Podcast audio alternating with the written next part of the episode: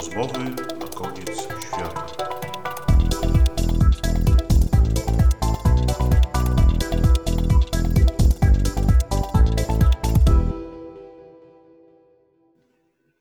Rozmowy na koniec świata. Piotr Kołodziejczyk. Moim dzisiejszym gościem i rozmówcą jest dr Aleksandra Powierska, medioznawczyni z Uniwersytetu Pedagogicznego w Krakowie. Cześć Olu. Witam Cię, cześć.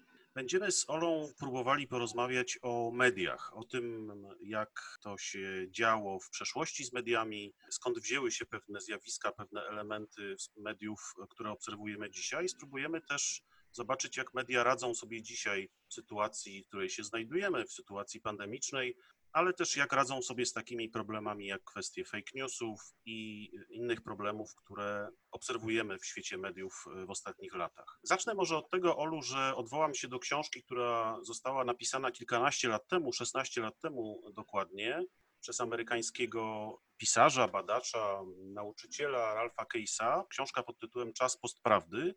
No, kilkanaście lat to niby bardzo czas nieodległy, ale przecież wiemy, ile w, tych, w ciągu tych ostatnich kilkunastu lat się zmieniło. W tej książce y, autor opisał właśnie zjawisko postprawdy, zjawisko, które tak naprawdę dopiero w ostatnich latach do nas dotarło w sensie pewnej świadomości swojego istnienia.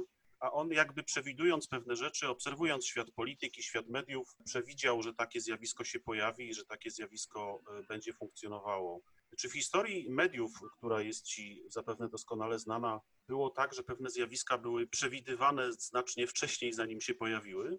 Tak, chociaż nas, jeśli spojrzymy na historię mediów, takich chociażby jak telewizja, radio czy telefon, to powiedziałabym, że te przewidywania mogłyby nas zaskoczyć, dlatego że chociażby radio na samym początku było niedoceniane ze względu na to, że uważano, że będzie głównie stanowiło medium do kontaktów między kupcami. E, podobnie było zresztą z telefonem, gdzie telefon na samym początku miał służyć rozrywce i przewidywano, że to medium będzie służyło tylko i wyłącznie rozrywce, podczas gdy sytuacja stała się zupełnie odwrotna. To jest podstawowe medium komunikacji przekazywania informacji. No dzisiaj robimy trochę takie koło, dlatego że nasz telefon w postaci najczęściej smartfona y, pełni znowu funkcję bardziej rozrywkową niż komunikacyjną. Zresztą to pokazują ostatnie raporty, według których telefonu używamy głównie do komunikacji, ale poprzez różnego rodzaju aplikacje, takie jakby chociaż e, Messenger czy inne,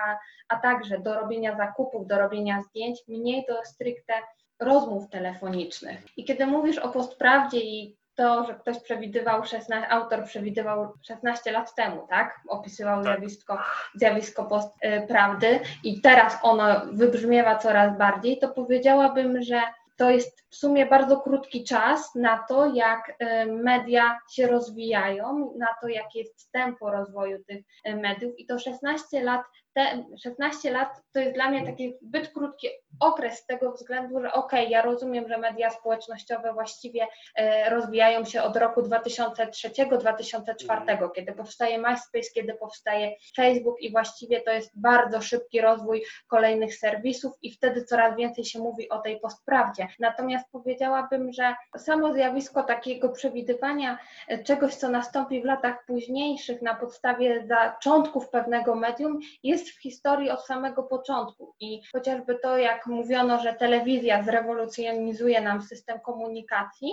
to właściwie nie stało się w latach 60. czy 70., tylko od samego początku. I dzisiaj powiedziałabym, że wszystko mamy po prostu bardziej wyolbrzymione.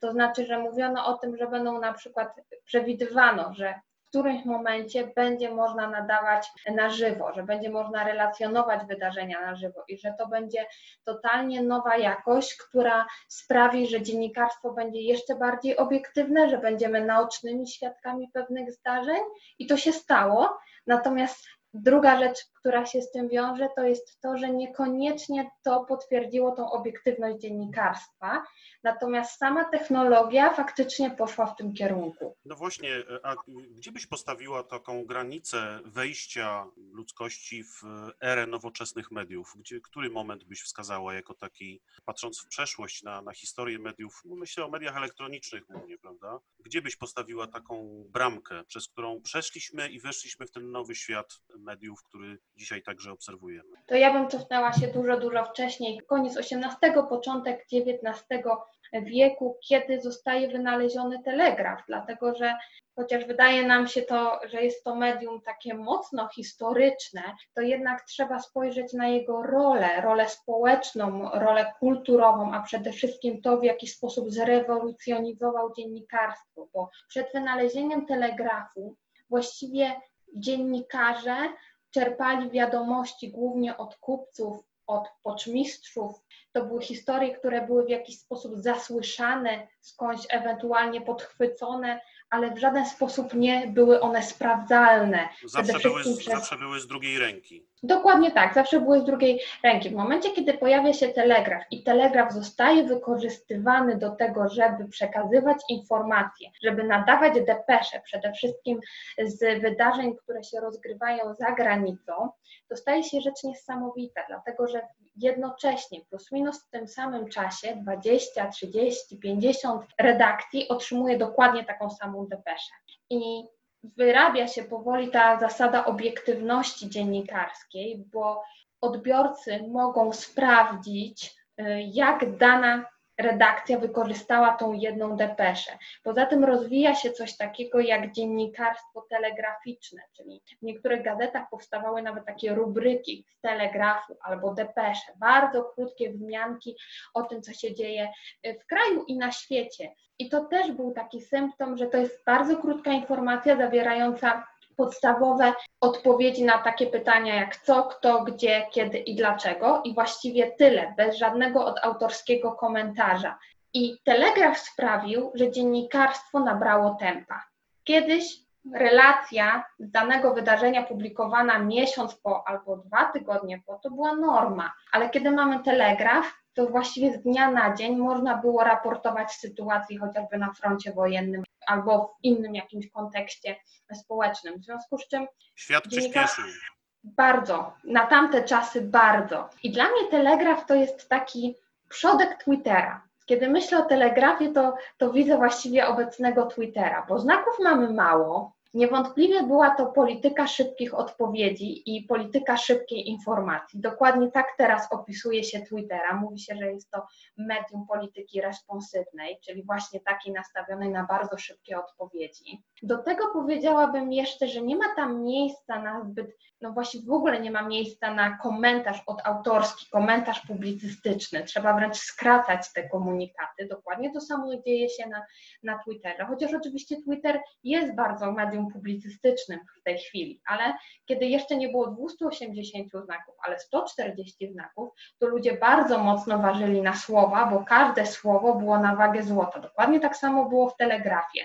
Więc dlatego dla mnie jakby tym momentem przełomowym będzie wynalezienie telegrafu, a właściwie e, zaczęcie używania telegrafu w kontekście pracy dziennikarskiej. A kiedy media się jakoś samo określiły, zdefiniowały swoją rolę w społeczeństwie?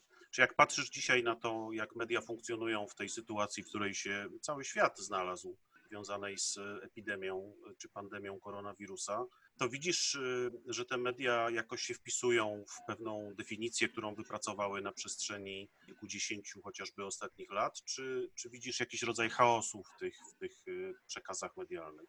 To jest dość trudne pytanie, dlatego że media też ewoluowały od tych funkcji, chociażby takich, jakie spełniał telefon rozrywkowych, do bardziej informacyjnych. Natomiast bym powiedziała, że współczesne media bardzo mocno podlegają tabloidyzacji i to jest zjawisko, o którym mówi się już od dłuższego czasu, natomiast ono cały czas jest, tylko nabiera bardziej nowomedialnych form. I oczywiście to, że telewizja, radio, prasa przyjmują orientację zwaną tabloidową, czyli nastawione są na bardzo emocjonalny przekaz, który ma przyciągnąć jak największą ilość odbiorców, który ma szokować, bulwersować, to jest coś, co charakteryzuje praktycznie każde medium obecnie i od czego jest bardzo trudno uciec, dlatego że media muszą konkurować o odbiorców, bo jest ich tak bardzo dużo. Więc e, my, jako odbiorcy, jesteśmy walutą, o którą media walczą. I to sprawia, że mamy do czynienia z pewnym chaosem, dlatego że z jednej strony ta informacja jest wciąż pewnym kryterium, które dla mnie bynajmniej jest prymarne, jeśli chodzi o definiowanie mediów, ale nie jest na tylko i wyłącznie nie zajmuje tego pierwszego miejsca, bo obok jest też rozrywka. I coraz częściej mamy do czynienia z mieszaniem się mediów informacyjnych z mediami rozrywkowymi, co sprawia, że nam jako odbiorcom też jest trudno oceniać takie informacje, bo przez pryzmat rozrywki otrzymujemy pewne informacje. Musimy przesiać je przez sito. Jeżeli nie mamy odpowiednich kompetencji medialnych, to zaczyna być to dla nas dość trudne. I myślę, że w tym momencie możemy zaobserwować bardzo duży nacisk na tą warstwę e, rozrywkową, taką, która ma sprawić, że media przyciągają naszą uwagę, podczas gdy jednak jeszcze kilkadziesiąt lat wcześniej, jak już ukształtowała się ta zasada obiektywności dziennikarstwa, media dość mocno stawiały na tą warstwę informacyjną. Czy to znaczy, że y, uważasz, że media, które powinny być zdefiniowane jako element związany z informowaniem odbiorcy o, o pewnym stanie świata, wychodzą z tej roli, czy łamią pewne, pewne zasady i stają się takim właśnie, taką właśnie mieszaniną rozrywki i faktów, co w gruncie rzeczy utrudnia, utrudnia właśnie odbiór tego świata i rozeznanie w tym, co jest prawdą, a co jest no, jakimś rodzajem kreacji. Tak uważasz, tak sądzisz? Nie do końca, bo ja uważam, że media rozrywkowe zawsze były i, i to jest jakby jedna z ich funkcji. Oceniam to tak, że niegdyś było łatwiej rozróżnić który materiał jest informacyjny, a który materiał jest rozrywkowy. Natomiast teraz coraz więcej jest formatów, które przeplatają te dwa wątki ze sobą. I to sprawia, że nam jako odbiorcom ciężko jest dokonać oceny takiego materiału i jego na przykład wartości merytorycznej, informacyjnej, bo chociażby w serwisach zwanych informacyjnymi coraz częściej mamy tak zwane socio-newsy, a czy e, uważasz y, w związku z tym, że media, y, może cofnijmy się trochę do, pewnych, do pewnej definicji, czy, czy w związku z tym uważasz, że media, y, stacje telewizyjne, radiowe, portale internetowe, gazety mają jakąś konkretną społeczną rolę do wykonania, no choćby w takiej sytuacji, w jakiej się znajdujemy i gdzie są te granice tej roli? No, to na prostym przykładzie możemy, prostym przykładem możemy się posłużyć. Kiedy włączymy sobie dwie stacje polskie, chociażby stacje telewizyjne. W jednej będziemy słyszeć o, tej same, o tym samym wydarzeniu związanym z koronawirusem informacje no bardzo takie podrażniające nasze nerwy, bardzo alarmujące, a w drugim tonujące pewne napięcie i, i właściwie czasem bagatelizujące pewne zjawiska. No i teraz, gdzie my jesteśmy? Które z tych mediów y, mówi to, co powinno mówić, które spełnia swoją rolę, a które no, jakoś tam się z niej wyłamuje. Czy w ogóle jest coś takiego jak taka konkretna społeczna funkcja, rola mediów, którą można wskazać? Bo może w ogóle niepotrzebnie się nad tym zastanawiam. Może w ogóle nie ma czegoś takiego i każdy może mówić, opisywać jakby rzeczywistość w taki sposób, w jaki chce. No to tak, społeczną rolę mediów można faktycznie zdefiniować jako informowanie społeczeństwa na temat sytuacji w kraju, na świecie, na temat wydarzeń kulturalnych, społecznych czy politycznych. Natomiast w momencie, kiedy mamy pluralizm mediów i mamy do czynienia z mediami publicznymi i mediami komercyjnymi, prywatnymi, to każdy z tych mediów, jeśli chodzi o stacje prywatne, ma prawo do określania własnych zadań i własnych misji według własnych wytycznych. I jeżeli ktoś przyjmuje sobie, jest prywatnym nadawcą, przyjmuje sobie, że chce dostarczać tylko i wyłącznie rozrywki, to ma do tego prawo i jakby e, taka będzie w, tym, w tej chwili rola de, tego medium. I może koloryzować informacje na przykład dotyczące epidemii, robić z nich sensacje, szokować pewnymi obrazami czy słowami, tak? Może, to nie jest żadne złamanie e, jakichś zasad związanych z funkcjonowaniem mediów. Zależy jakich, bo to jest zdecydowanie złamanie zasad etycznych. I jeżeli spojrzymy na kodeks etyki dziennikarza, to jak najbardziej będzie to złamanie tych zasad. Chodzi tutaj o pewną uczciwość, tak? No ale wiemy, że tabloidy no różnie postępują, tak? I bardzo często bywa tak, że aby przyciągnąć e, widza, odbiorcę, są w stanie e, stosować przeróżne środki oddziaływania, e, przede wszystkim wizualnego, które no niestety prze, no, wyłamują się z kodeksu pracy dziennikarza, ale przyciągają uwagę, więc tabloidy je stosują, bo dzięki temu słupki im rosną. Więc dwie rzeczy. Jedna rzecz to jest takie etyczne podejście, czyli jak media powinny informować, żeby nie wprowadzać w błąd, a druga rzecz jest związana z prawnym i instytucjonalnym funkcjonowaniem mediów, czyli co mediom wolno w granicach prawa. No i to są dwie różne rzeczy, bo w granicach prawa można powiedzieć, że przecież e, nikt nie zamyka tabloidów za to, że czasami wprowadzają ludzi w błąd.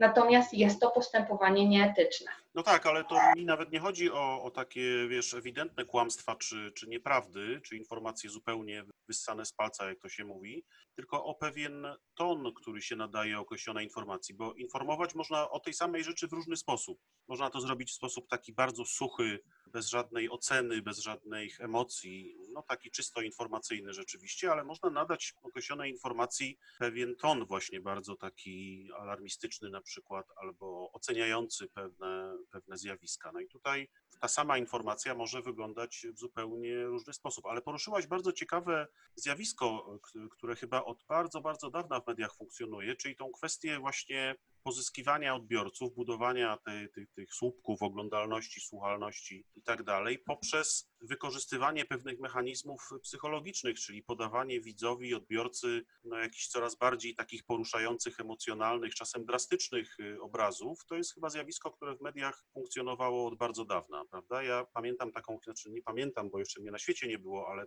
pamiętam z, ze źródeł, które czytałem taką historię amerykańskiej dziennikarki Krystyny Czabak, pewnie ci znana jest to historia, która w latach 60. Y, popełniła na wizji samobójstwo, jedna z pierwszych stacji stacji telewizyjnych amerykańskich, takich informacyjnych właśnie, w której ona pracowała. Ona miała y, y, ciężką depresję, nie radziła sobie jakby z otaczającą rzeczywistością, ale to, co y, opowiadała swoim przyjaciołom, rodzinie, zanim doszło do tego tragicznego wydarzenia, to było właśnie jej głęboka niezgoda na tą brutalizację przekazu telewizyjnego, na to szukanie krwi, śmierci, no, takich różnych przekazów. Ona chciała ludzi przed tym chronić, a jej wydawcy, właściciele stacji ją do tego jakby popychali. Ona popełniając to samobójstwo podczas programu, który prowadziła, powiedziała właśnie, że no już wszystko widzieliście na wizji, to teraz zobaczycie, jak człowiek się zabija, prawda? I ten e, straszny czyn e, wykonała. Więc to jest chyba problem stary jak media elektroniczne, prawda? To poszukiwanie odbiorcy właśnie w taki sposób. Tak, tylko w ostatnim czasie jeszcze bardziej to wybrzmiało, dlatego że każde medium, czy prasa, czy radio, czy telewizja ma być blisko ludzi. Więc właściwie każdy news ma być pokazywany przez pryzmat konkretnego człowieka, dlatego że nas już nie przekonują historie osób, które są znane, które są publiczne, które wypowiadają się z pewnej pozycji. To, co nas przekonuje, to jest historia człowieka, z którym my możemy się utożsamić. I teraz warto sobie zadać pytanie, skąd to się bierze i dlaczego to jest teraz takie ważne. To zjawisko potęguje przede wszystkim przez media społecznościowe, gdzie każdy z nas staje się poniekąd dziennikarzem. Każdy z nas może raportować o wydarzeniach bardzo osobistych, może opiniować takie wydarzenia, które mają znaczenie społeczne, natomiast może je opiniować z własnej perspektywy, opisując to, co daną osobę spotkało.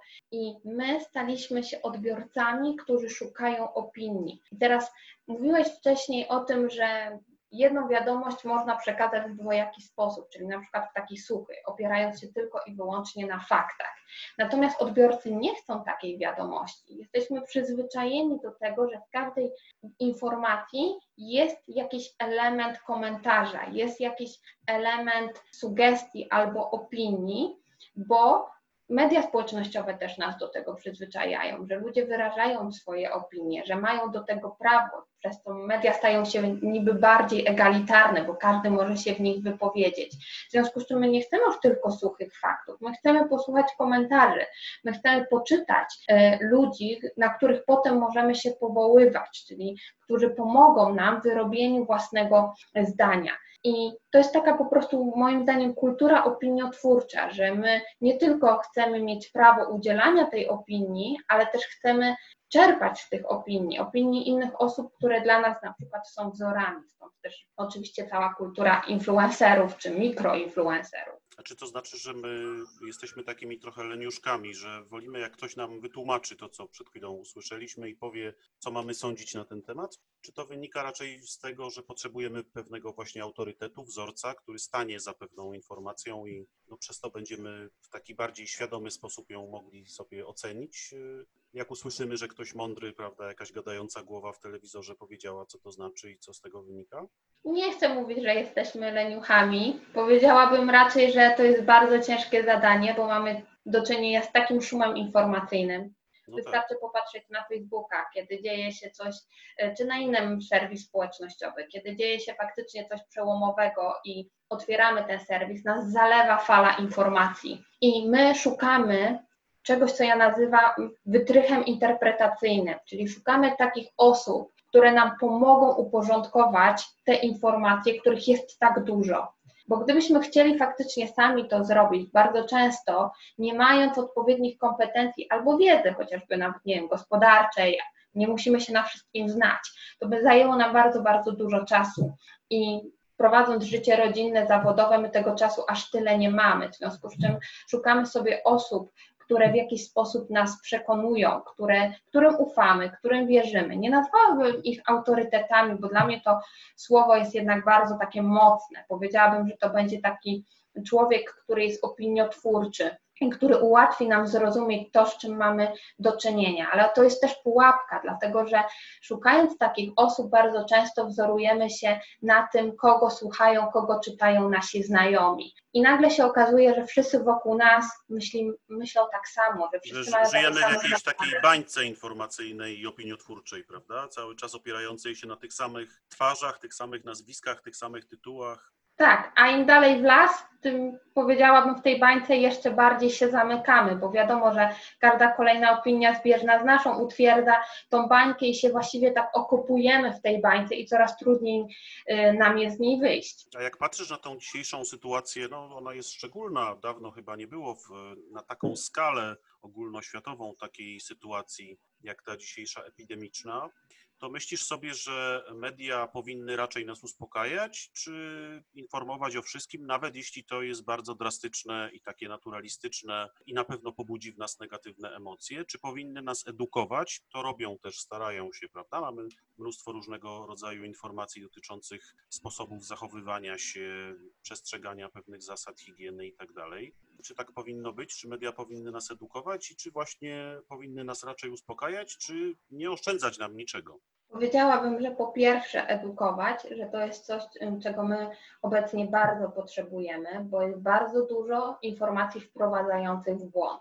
I dla mnie chyba takim najważniejszym obecnym zadaniem mediów jest nie szerzenie fake newsów, tylko walka z tymi fake newsami i edukowanie nas również w tym kierunku, jak odróżnić informację prawdziwą od tej, która wprowadza w błąd. Bo to nie są tylko fake newsy, to są również clickbaity, to będą wszelkiego rodzaju treści propagandowe, treści stronnicze, treści pseudonaukowe. Jest cała masa tych rodzajów informacji wprowadzających w błąd, więc edukację postawiłabym tu na pierwszym miejscu. Natomiast jeśli chodzi o to, czy mają uspokajać, czy pokazywać bardzo realistycznie, ja uważam, że media nigdy nie pokażą rzeczywistości takiej, jaką ona jest naprawdę, bo nie mają do tego narzędzi. To znaczy, że ten obraz czy ta informacja jest zawsze zapośredniczona. I nawet jeżeli będziemy transmitować na żywo, zawsze będziemy transmitować z jakiejś perspektywy.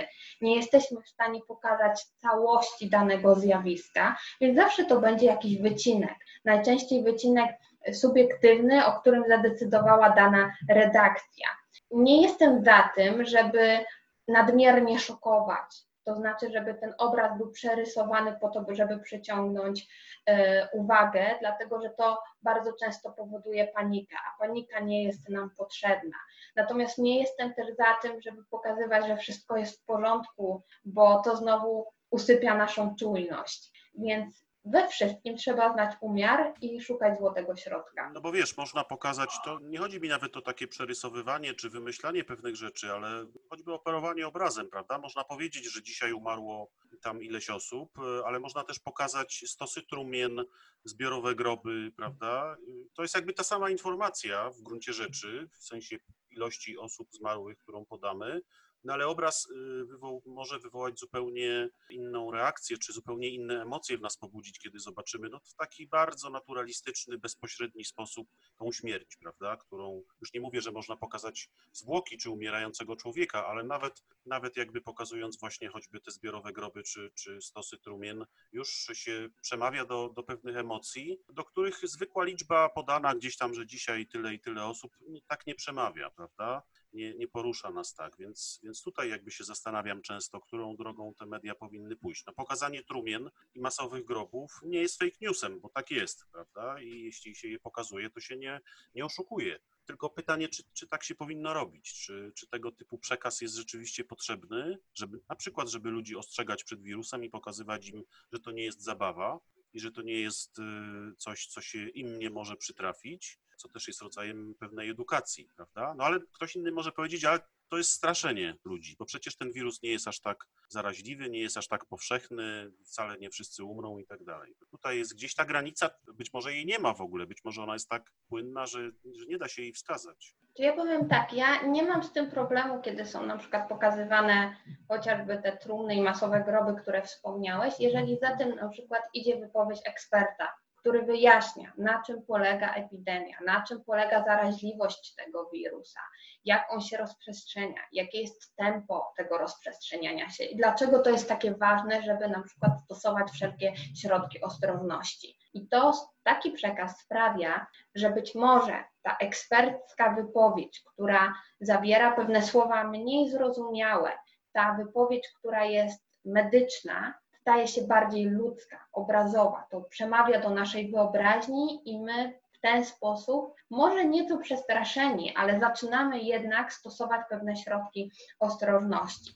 Więc jeżeli jest to połączenie merytoryki z pewną narracją wizualną, która ma sprawić, że staniemy się bardziej ostrożni, to dla mnie to jest jeszcze taka granica, która nie zostaje w żaden sposób przekroczona. Ale jeżeli tylko i wyłącznie są pokazane drastyczne sceny, a za nimi nie stoi żaden komentarz merytoryczny, żadne słowo, które ma nam wyjaśnić cel pokazania tych scen, no to to już jest nie do końca dla mnie e, ok, bo zostawiamy ludzi, odbiorców z wieloma myśle, myślami, które no, wywołały w nich lęk, ale nic za nimi nie stoi dalej, tak? Bo nie ma tego przekazu, który by wyjaśnił, po co są te sceny pokazywane, dlaczego my to robimy, w jaki sposób też możemy przeciwdziałać i w jaki sposób my w granicach własnych domów czy, e, e, czy miejsca pracy możemy się zabezpieczyć. A ja sobie tak myślę, wiesz, cofając się trochę w, w historii pewnych medialnych zjawisk, czy w ogóle takiego zjawiska jak propaganda, nazywana też czasem public relations, o, myślę sobie o postaci e, no, twórcy chyba tej, tej, tej dziedziny, czy tej, tej, tych narzędzi, tej teorii powiedzmy związanej właśnie z tą nowoczesną propagandą, Edwardzie Berneju, który był, jak wiesz doskonale, siostrzeńcem, zdaje się, jeśli się nie mylę, Zygmunta Freuda.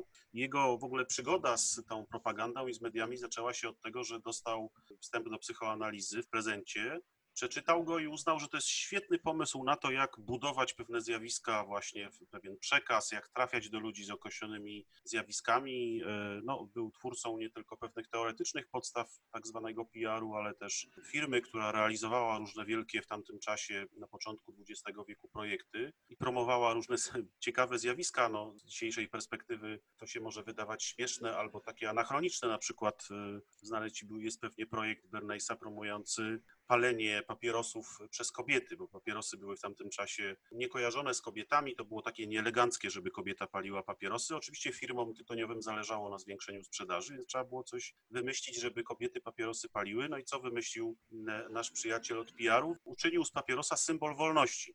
Mówiono kobietom w różnych przekazach, że te, które palą są prawdziwie wolne, niezależne, robią co chcą, prawda? I jeszcze do lat 70. pojawiały się plakaty i reklamy z kobietami palącymi papierosy, właśnie uosabiającymi te prawdziwie wolne, wolne jednostki. Prawda? Więc tak sobie myślę, czy te wszystkie zjawiska psychologiczne, o których mówisz, o których rozmawiamy, związane z tym budowaniem relacji pomiędzy mediami a odbiorcą, nie są właśnie pewnym rodzajem psychologii budowanej od wielu, wielu dziesięcioleci przez fachowców od mediów i trafiającej dokładnie w te emocje i w te zjawiska związane z ludzkim umysłem, z ludzkimi emocjami, uczuciami, w które mają trafić. No po to, żeby oczywiście w tym wymiarze takim biznesowym zwiększać te słupki i te oglądalności i y, no, tworzyć nas swego rodzaju takie, takich narkomanów, to znaczy ludzi, którzy potrzebują coraz więcej, prawda? Już do nas nie trafia, y, nie trafiają pewne obrazy, trzeba coraz mocniej nas pobudzać, coraz większych nam takich y, dostarczać emocji, bo już jesteśmy tak przyzwyczajeni do widoku śmierci i różnych takich bardzo negatywnych zjawisk, że do nas to nie trafia. Myślisz, że tak trochę jest? Zdecydowanie tak. Myśmy się oswoili z brutalnością. Ta brutalność chociażby we wszelkich rodzajach tekstów kultury sprawia, że my jakby, żeby nas szokować, trzeba coraz więcej. I ja też się nad tym zastanawiam, gdzie jest ta granica w przypadku mediów, które mają być informacyjne.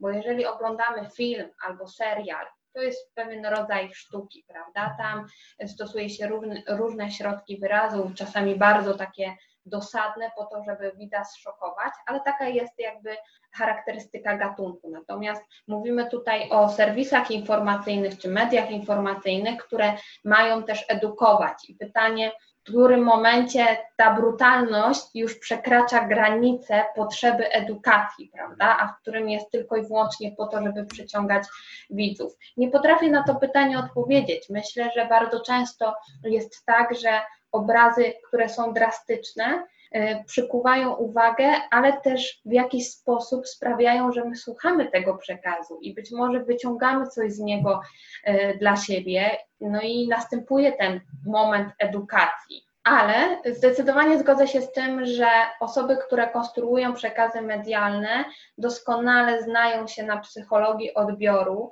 wiedzą, które elementy będą trafiały do widzów czy czytelników, które przykują ich uwagę, w jakiś sposób zszokują. To nie jest tylko kwestia doboru słów czy doboru osób, które występują w danym materiale. To jest kolorystyka, to jest chociażby zestawienie kadrów, to jest y, muzyka, która się pojawia w tle, albo dźwięki, które się pojawiają. To są czasami takie elementy, jak nawet ubiór osób, które występują. Trochę by z tego wynikało, że jesteśmy y, manipulowani. Ja pamiętam, y, była taka książka profesora Juszczyka dotycząca mediów elektronicznych. Ona już ma chyba 20 lat i on pisał w niej, no to było przecież właściwie przed powstaniem mediów społecznościowych, czy pojawieniem się w, przynajmniej w naszej części świata mediów społecznościowych. On pisał wtedy, że media, mm, zwłaszcza media elektroniczne, kreują pewną sztuczną rzeczywistość i e, próbują wpływać na e, takie dziedziny życia jak polityka, gospodarka, kreować pewne zjawiska. Jak dzisiaj oglądamy, no patrząc z kolei na sytuację wyborczą, w której się znajdujemy, pewne przekazy medialne, to mamy często wrażenie, że to politycy e, wykorzystują media i próbują manipulować pewnymi elementami czy przekazami medialnymi po to, żeby do nas trafić, no w celu oczywiście spowodowania, że na nich zagłosujemy. To kto w końcu kim manipuluje? Media odbiorcami, media politykami, czy odwrotnie, to e, politycy manipulują mediami, a może my, odbiorcy, mówiłaś na początku, że buduje się pewne przekazy medialne, no, bo ludzie chcą pewnych rzeczy, no to żeby do nich trafić, to się to robi. To, to w końcu kto kim manipuluje? Jak, jak byś to spróbowała ten problem rozstrzygnąć? Wszyscy wszystkimi. Weźmy na przykład Twittera. E, Twitter jako medium polityki responsywnej, jako medium, na którym się uprawia dyplomację, jest świetnym przykładem. E, politycy używają Twittera do swoich celów, po to, żeby komunikować się bezpośrednio z odbiorcami, chociażby z wyborcami. Następnie te tweety są cytowane przez stacje radiowe, prasowe, e, telewizyjne Oczywiście w taki sposób, w jaki dan, danej stacji to odpowiada. Do tego dany tweet jest komentowany przez jeszcze innych polityków. E, do tego jeszcze my, jako użytkownicy mediów społecznościowych, ten tweet nie tylko retweetujemy ze swoim komentarzem, ale na przykład robimy jego screena i ten screen trafia w postaci mema na inne serwisy agregujące memy, skąd jest z kolei udostępniany w jeszcze innych serwisach społecznościowych i tak dalej, i tak dalej, więc właściwie wszyscy wszystkimi. Ale da się z tego, z tego y, węzła jakoś wyciągnąć prawdę i, i spróbować się zorientować, gdzie, gdzie rzeczywiście jest kreacja, a gdzie jest rzeczywistość? Czy jesteśmy skazani na taką, takie pływanie właściwie w takiej, no właśnie, jak to pisał profesor Juszczyk, sztucznej rzeczywistości, która tak naprawdę, o czym też już mówiłaś, nie do końca jest tym rzeczy, tą rzeczywistością, która funkcjonuje? Da się, oczywiście, tylko trzeba pamiętać o tym, że my tak naprawdę dostajemy informacje, które są częścią nitki. Musimy dotrzeć do kłębka. I teraz pytanie, kto z nas dociera do tego kłębka, czyli do tej pierwotnej informacji, która została opublikowana w danym momencie. Najczęściej jest tak, że to na temat czego my dyskutujemy, to jest już informacja przekazana przez inne medium, powielona przez jeszcze inne medium. I teraz to jest problem. Jeżeli wykonamy tą pracę polegającą na dotarciu do źródła, to oczywiście jest możliwe dotarcie do prawdy, czy wyrobienie sobie poglądu na temat pierwotnej publikacji, tylko że to się coraz rzadziej zdarza. Tylko komu by się chciało? I teraz trochę wyjdzie, że jesteśmy takimi leniuchami, no bo trochę jesteśmy, tak? Ja myślę, że to jest, to nie, może nie jest tak, że jesteśmy leniuchami, tylko ten węzeł jest tak zaplątany, że dotarcie do prawdy wymaga czasu, wymaga pewnych umiejętności też. No to są rzeczy nie zawsze dostępne dla wszystkich, czas i, i, możliwości i umiejętności. I w związku z tym tak naprawdę niewielka tylko grupa odbiorców jest w stanie do tej prawdy dotrzeć, a reszta pływa w tej zupie rzeczywiście i e, jest e, świadomie lub nieświadomie manipulowana. Wspomniałaś o Twitterze. Te media internetowe rzeczywiście, media społecznościowe rzeczywiście odgrywają rolę bardzo, bardzo wielką od kilkunastu lat lat, kiedy tak naprawdę funkcjonują w naszym świecie, one chyba zmieniły wszystko, prawda? One zasypały nas taką ilością informacji, przekazów, bez żadnej kontroli właściwie nad tym, co, co tam się pojawia, że zmieniły wszystko w przekazie medialnym, prawda? I spowodowały też chyba, że te media tradycyjne, stacje radiowe, telewizyjne musiały się dostosować do tego świata szyb, bardzo szybko biegnącego. Zdecydowanie tak i coraz więcej mediów tradycyjnych bardzo mocno działa w mediach y, społecznościowych, ale kiedy mówiłeś o kreacji rzeczywistości, to przypomniała mi się książka dr Julie Shaw, zresztą znana Ci Oszustwa Pamięci. Tak. I Julia Shaw pisze tam o mediach społecznościowych i o tym, jak media społecznościowe kreują naszą pamięć, przywołuje między innymi pojęcie Y, konformizmu pamięciowego, które polega na tym, że my zapamiętujemy pewne wydarzenia na podstawie tego, co zobaczyliśmy, co sami przeżyliśmy oraz na podstawie tego, co przeczytaliśmy, co zobaczyliśmy chociażby w mediach społecznościowych. I robiłam ostatnio, ostatnio taki eksperyment z moimi studentami, gdzie się pytałam, studentów o to, co zapamiętali z pierwszego dnia kwarantanny, czyli z tego dnia, kiedy dowiedzieli się, że przechodzimy na tryb zdalny, jeśli chodzi o nauczanie, że przynajmniej przez miesiąc nie wrócimy do murów akademii, że są problemy z e, akademikami, z mieszkaniami i tak.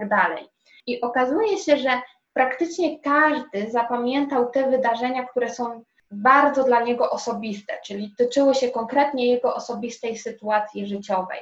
Ale kiedy zapytałam się już, skąd się dowiedzieli o kwarantannie, to był bardzo duży problem, bo padały ogólne takie stwierdzenia, no z mediów społecznościowych, ale z których dokładnie? I tu pojawiała się już pewna luka, bo mamy tak ich dużo, te informacje właściwie nas zbombardowały, że nie pamiętamy już skąd o czymś się dowiedzieliśmy. Pamiętamy tylko, że wszyscy o tym mówili i wszyscy o tym pisali. I to jest niesamowite, bo w tym momencie to zjawisko konformizmu pamięciowego pokazuje, że liczne nasze dyskusje w mediach społecznościowych sprawiły, że my we własny proces pamięciowy zaczęliśmy włączać wspomnienia innych ludzi, poglądy innych ludzi. I to też świadczy o tym, że te poglądy są dla nas bardzo, bardzo ważne. I bardzo mocno tutaj, powiedziałabym, ujawnia się ta opiniotwórcza rola mediów społecznościowych. I teraz media tradycyjne, wracając do mediów tradycyjnych, jeśli chcą nadal mieć taki wpływ na to, co ludzie sądzą, nadal chcą mieć wpływ na to, kto czyta, kto ogląda ich materiały, muszą też przejść na tą stronę opiniotwórczą, na tą stronę bycia blisko nas. I teraz media społecznościowe są dużo bliżej nas niż telewizja, niż radio, niż prasa. To widać chociażby w konstrukcji komunikatów, gdzie w serwisach społecznościowych nikt nie pisze szanowni państwo. Wszyscy zwracają się na ty.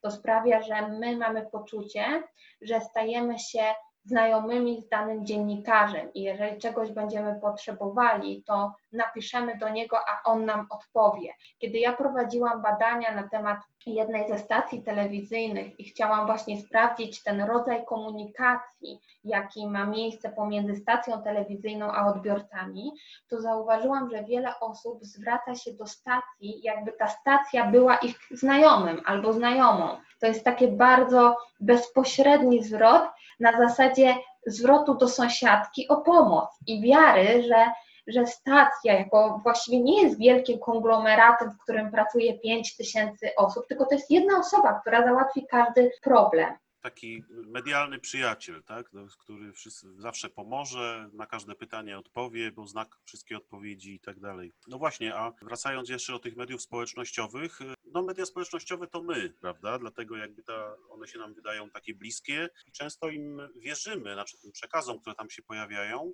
pomimo tego, że nie powinniśmy, bo nie ma żadnych podstaw do tego, żeby wierzyć we wszystko, co się przewija przez, przez naszą ścianę facebookową. Ale funkcjonuje też e, takie zjawisko związane też z mediami społecznościowymi, jak dziennikarstwo obywatelskie. Co sądzisz na ten temat? Czy można być rzeczywiście takim dziennikarzem powiedzmy samozwańczym, e, obywatelskim rzeczywiście, bo tutaj spotkałem się z e, bardzo rozbieżnymi opiniami. Jest taki amerykański pisarz, autor Andrew Keane, e, być może ci znany, który jest takim bardzo mocnym krytykiem tego typu zjawisk, komunikuje Wikipedię na przykład i różne tego typu zjawiska i mówi, że nie, to, to nie jest tak, że każdy, kto ma komputer i dostęp do internetu, to może być dziennikarzem, tak jak nie każdy, kto ma kuchnię i różne tam naczynia i piekarniki, będzie świetnym kucharzem, prawda? W ogóle będzie potrafił cokolwiek w tej kuchni ugotować. Nie ma, nie ma według e, kina żadnej podstawy do tego, żeby uważać, że to jest w ogóle możliwe, żeby takie dziennikarstwo obywatelskie przyniosło nam jakiś e, pożytek. On napisał taką,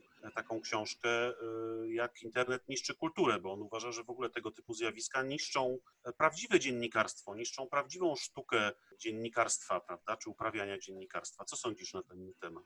Myślę, że to nie jest tak, że internet niszczy prawdziwą sztukę dziennikarstwa, natomiast wiele osób, które uprawiają dziennikarstwo obywatelskie, dla mnie osobiście są bardziej publicystami. I to jest to rozróżnienie, które ja, którego ja bym tutaj dokonała, dlatego że to są osoby, które też przekazują swoją opinię, swoje stanowisko.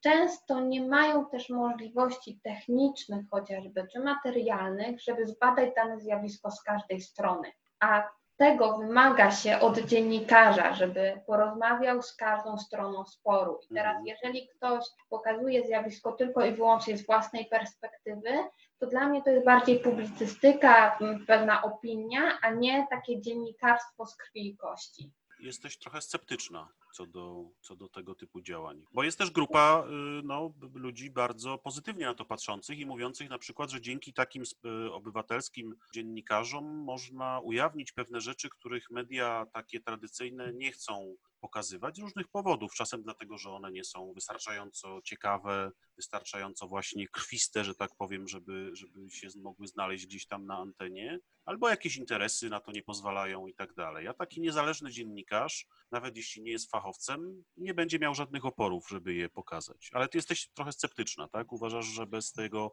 pełnego warsztatu no nie jest to coś w pełni wartościowego. Jestem sceptyczna z tego względu, że dziennikarz obywatelski dziennikarzowi obywatelskiemu nierówny. To znaczy, no, że dziennikarz są... Y, klasyczny, tak, samo. tak powiem, też może być różny. Dokładnie. Uważam, że jeżeli jest na przykład jakieś y, y, zdarzenie, które jest takim zdarzeniem punktowym, czyli nie wiem, wypadek, jakiś protest i ktoś jest na miejscu zdarzenia i kręci z tego materiał, faktycznie jest w stanie pokazać więcej niż zrobią to stacje telewizyjne, prasowe, radiowe. Tu się zgodzę.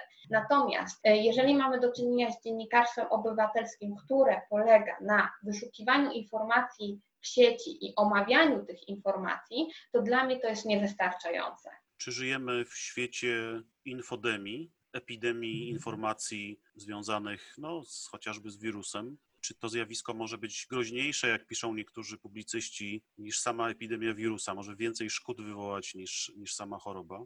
Żyjemy w takich czasach. Świetnym przykładem są wszelkiego rodzaju newsy albo fake newsy o cudownych lekach, Mhm. kiedy na przykład pojawia się Prawie informacja, że się pojawiają. tak, albo pojawiła się informacja, że czosnek leczy koronawirusa, w żadnym warzywniaku nie można było czosnku kupić do zupy. No wiesz, niektórzy mówią, że na bóle duszy i ciała czosnek najlepiej działa, więc w zasadzie można by się z tym zgodzić. Też, też racja.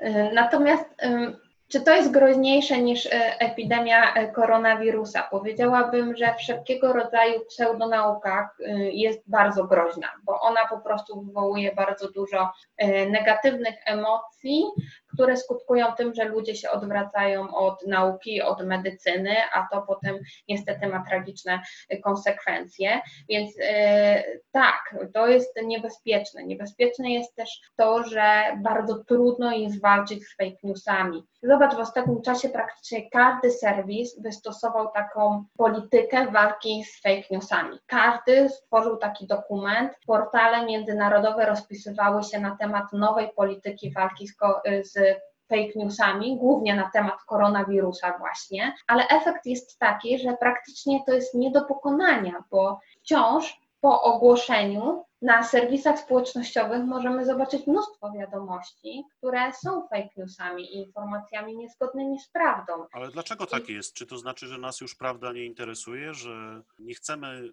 żyć właśnie w oparciu o, czy, czy otrzymywać informacji prawdziwych, tylko jest nam wszystko jedno i, i klikamy we, w każdą bzdurę, która się pojawi? Czy oglądamy i słuchamy każdej bzdury, która się pojawi? Nie chcę powiedzieć, że nas to nie obchodzi, czy nie chcemy podjąć wysiłku rozróżnienia. Bardzo często wydaje mi się, że jednak nie mamy takich kompetencji medialnych, bo jeżeli jest preferowana historia osoby, na przykład, która ma konkretną twarz, jest wymieniona z imienia i nazwiska, są opisane fakty wokół niej, to ludziom ciężko jest to odróżnić od po prostu newsa w gazecie i wierzą. I ja się też nie dziwię, dlatego że e, jeżeli ta informacja jest e, przekazywana mi na przykład przez moją dobrą znajomą, to jest też dodatkowe potwierdzenie prawdziwości tej informacji. No tak. I ja może mam sito, bo, bo się tym zajmuję od lat już 15, tak? I siedzę i analizuję. Natomiast większość ludzi tego nie robi. No to też trzeba tak po ludzku spojrzeć. Dostaję informacje na przykład od mojej dobrej znajomej, to myślę, kurczę, no to jest prawdziwe, tak? No bo inaczej by mi tego nie przesłała. A ta znajoma dostała to od znajomej, ona od kolejnej i takim łańcuszkiem ten fake news gdzieś krąży. Zresztą też fake news w tej chwili y, to to jest właściwie pewnego rodzaju sztuka, dlatego że te newsy są tak dobrze robione, że bardzo ciężko jest je odróżnić od prawdy. Dodatkowo tak samo są na przykład artykuły, które są fake newsami jeszcze w nawiązaniu do pseudonauki. Tam są badania przytoczone, tam wypowiadają się eksperci, tam są podane konkretne fakty, liczby, statystyki, do tego mamy infografikę. Ktoś, kto nie jest zaawansowany, i nie ma odpowiednich kompetencji medialnych, których wcale nie tak łatwo jest się nauczyć i wcale nie jest je, tak łatwo nabyć, to sobie myśli, no mam tu fakt. Jest infografika, jest ekspert, jest doktor, jest tytuł naukowy, jest historia konkretnej osoby. Dlaczego mam tego, temu nie wierzyć? Tak, czasem też mam takie wrażenie, jak, jak widzę właśnie jakąś taką ewidentną, przynajmniej dla mnie, głupotę, że niezły talent się marnuje, że gdyby ten człowiek zajął się no, porządnym dziennikarstwem, to mógłby wiele dobrego zrobić, zamiast wymyślać właśnie takie bzdury. Ale jak myślisz, czy to powstawanie fake newsów, kreowanie fake newsów, to jest taka czysta chęć zarabiania na naszej naiwności, na, na, na tych zjawiskach, o których mówiłaś, czyli na tej nieumiejętności docierania do prawdy? Czy to ma jakieś, może mieć też jakieś głębsze przyczyny związane z manipulowaniem ludźmi, z jakąś taką, no nie wiem, no demoniczną czasem wręcz chęcią wprowadzania nas w błąd? Czy to jest czysty biznes po prostu i nic więcej? Myślę, że to jest różnie, bo, bo i biznes oczywiście tak, ale kiedy mamy na przykład do czynienia z kampaniami wyborczymi, to fake No newsy tak. są tworzone w konkretnym celu, tak, politycznym i tutaj nie ma co z tym dyskutować. Yy, Więc powodów może być milion. Są też osoby, które e, w ten sposób po prostu chcą zobaczyć, czy dany news będzie czytalny i testują różne swoje mechanizmy. Też się tacy, jak ja to mówię, szaleńcy y, zdarzają. Y, I czasami są pewne fake newsy tworzone po prostu przez wydawców, którzy chcą zyskać kliknięcia. I w ten sposób po prostu zarabiają e, pieniądze. A czasami są zwolennicy teorii, którzy są tak zapatrzeni w te teorie, że nie patrzą na to, że one są pseudonaukowe, tylko po prostu zrobią wszystko, żeby zyskać nowych zwolenników i tworzą fake newsy. Spróbujmy jakoś podsumować te nasze rozważania. Y, byłabyś w stanie stworzyć jakąś taką prostą receptę? No, częściowo o tym wspominałaś, na korzystanie z mediów w tych trudnych czasach, y, tak, żeby nie oszaleć, a jednocześnie, żeby no, też nie wyizolować się całkowicie, no bo można powiedzieć, wyjedź na bezludną wyspę, czy zamknij się w leśnej chatce i, i nie słuchaj niczego, ale to też nie jest dobre rozwiązanie i możliwe rozwiązanie. Jak, jak to zrobić, żeby nie, nie oszaleć, nie zwariować? Po pierwsze, trzeba pamiętać, że każdy, kto korzysta z mediów społecznościowych, jest w pewnej bańce informacyjnej i to nie jest tak, że wszyscy myślą i uważają to, co my myślimy i wszyscy się z nami zgadzają. O tym trzeba pamiętać. Po drugie, warto sprawdzać informacje, które do nas docierają, czyli nie czytamy tylko nagłówków i lidu, ale klikamy w ten artykuł. Ja wiem, że w tym momencie być może nabijamy liczbę do fake newsa, ale jeżeli przeczytamy go dokładnie, sprawdzimy źródło, zastanowimy się, czy on jest faktycznie merytorycznie przy, przygotowany, czy tylko zawiera pewne tabloidowe y, wyrażenia, to będziemy mogli też skomentować, że to jest na przykład fake news i kogoś przed tym ostrzec albo zgłosić taki artykuł jako artykuł, który y, jest dezinformacją. Po trzecie, nie śledźmy wszystkiego i ja też nie jestem zwolenniczką tego, żeby czytać każdy news na każdym serwisie i spędzać w mediach społecznościowych nie wiadomo jaką ilość godzin dziennie, bo to też sprawia, że w którymś momencie nasza czujność się wyłącza. Zresztą są badania, które mówią o tym, że my jesteśmy w stanie zapamiętać około 10-12 wiadomości, które zobaczyliśmy na, na, chociażby na Facebooku w ciągu dnia. Reszta ulatuje gdzieś naszej uwadze, po prostu my mhm. patrzymy na nie, ale ich w ogóle nie rejestrujemy. Więc wybierajmy sobie takie profile, co do których jesteśmy przekonani i czerpmy z nich informacje, ale bądźmy też otwarci na inne źródła, ale z takim krytycyzmem. Do każdego medium powinniśmy podchodzić z krytycyzmem i zastanawiać się, czy faktycznie nie ma w nich żadnych elementów manipulacji, bo przecież to, że przez rok na przykład ufaliśmy danemu medium, nie oznacza, że po roku ono też nie zmieni swojej e, linii. I Wreszcie uważajmy na to, co przesyłają nasi znajomi, bo bardzo często jest tak, że oni nie wiedzą, że przesyłają nam y, fake newsy albo jakieś szemrane linki, bo najzwyczajniej w świecie to jest wirus i ich konta rozsyłają coś samodzielnie. I w czasie koronawirusa ja dostałam bardzo dużo takich informacji, na przykład nagrań kogoś chorego, albo fotorelacji ze szpitala z Włoch i innych tego typu informacji, które były fake newsami tak sobie myślę, że żyjemy w trudnych e, i skomplikowanych czasach, kiedy prawda już nie leży tam, gdzie leży, tylko tam, gdzie ktoś myśli, że ona leży. Co więcej, może być, e, co jest oczywiście niemożliwe, ale może być kilka prawd na ten sam temat. Czasami śmiać mi się chce, jak politycy używają właśnie takiego określenia, że to jest wasza prawda, a nasza prawda jest e, inna, prawda? Tak jakby prawda nie była czymś obiektywnym, czymś niewzruszonym, co jest po prostu tam, gdzie jest. Jesteśmy w takim trochę świecie kłamstwa i świecie zrelatywizowania pewnych pojęć. Ale wiesz, zastanawiam się, czy to jest kwestia tylko i wyłącznie mediów, czy raczej temu, że tego, że my jako ludzie otrzymaliśmy te media jako narzędzie. Bo kiedyś, kiedy te media nie były tak powszechne, łatwiej było mówić o tak zwanej jednej prawdzie, tak? Bo były osoby, które miały głos, miały dostęp, miały, były taką tubą. A teraz tych tub jest cały ogrom. Myśmy wszyscy dostali narzędzia do tego, żeby mówić o swojej prawdzie. Więc mhm. może to nie jest tylko kwestia rozwoju, me, znaczy jest to kwestia rozwoju mediów, ale też tego, w jaki sposób my korzystamy z tych mediów. Trochę jak małpa, przysłowiowa małpa z brzytwą się czasem poruszamy w tych, w tych mediach. Tak sobie myślę, wiesz, dzisiaj jest 205. rocznica klęski Napoleona pod Waterloo no w czasach oczywiście, kiedy te sprawy medialne zupełnie inaczej wyglądały, zastanawiam się, gdyby coś takiego dzisiaj się wydarzyło, to jak media by to pokazały? Myślę, że, że no byłby to festiwal różnego rodzaju zjawisk, o których częściowo wspominaliśmy, włączając w to fake newsy i różne przedziwne relacje, które by się z takiego ważnego, jak na tamte czasy, wydarzenia pojawiły. E, To byłaby rzeczywiście niesamowita przygoda móc e, patrzeć, jak dzisiejsze media relacjonują coś takiego. Bardzo Ci dziękuję. Byłoby na żywo. Tak, na pewno byłoby na żywo, zdecydowanie.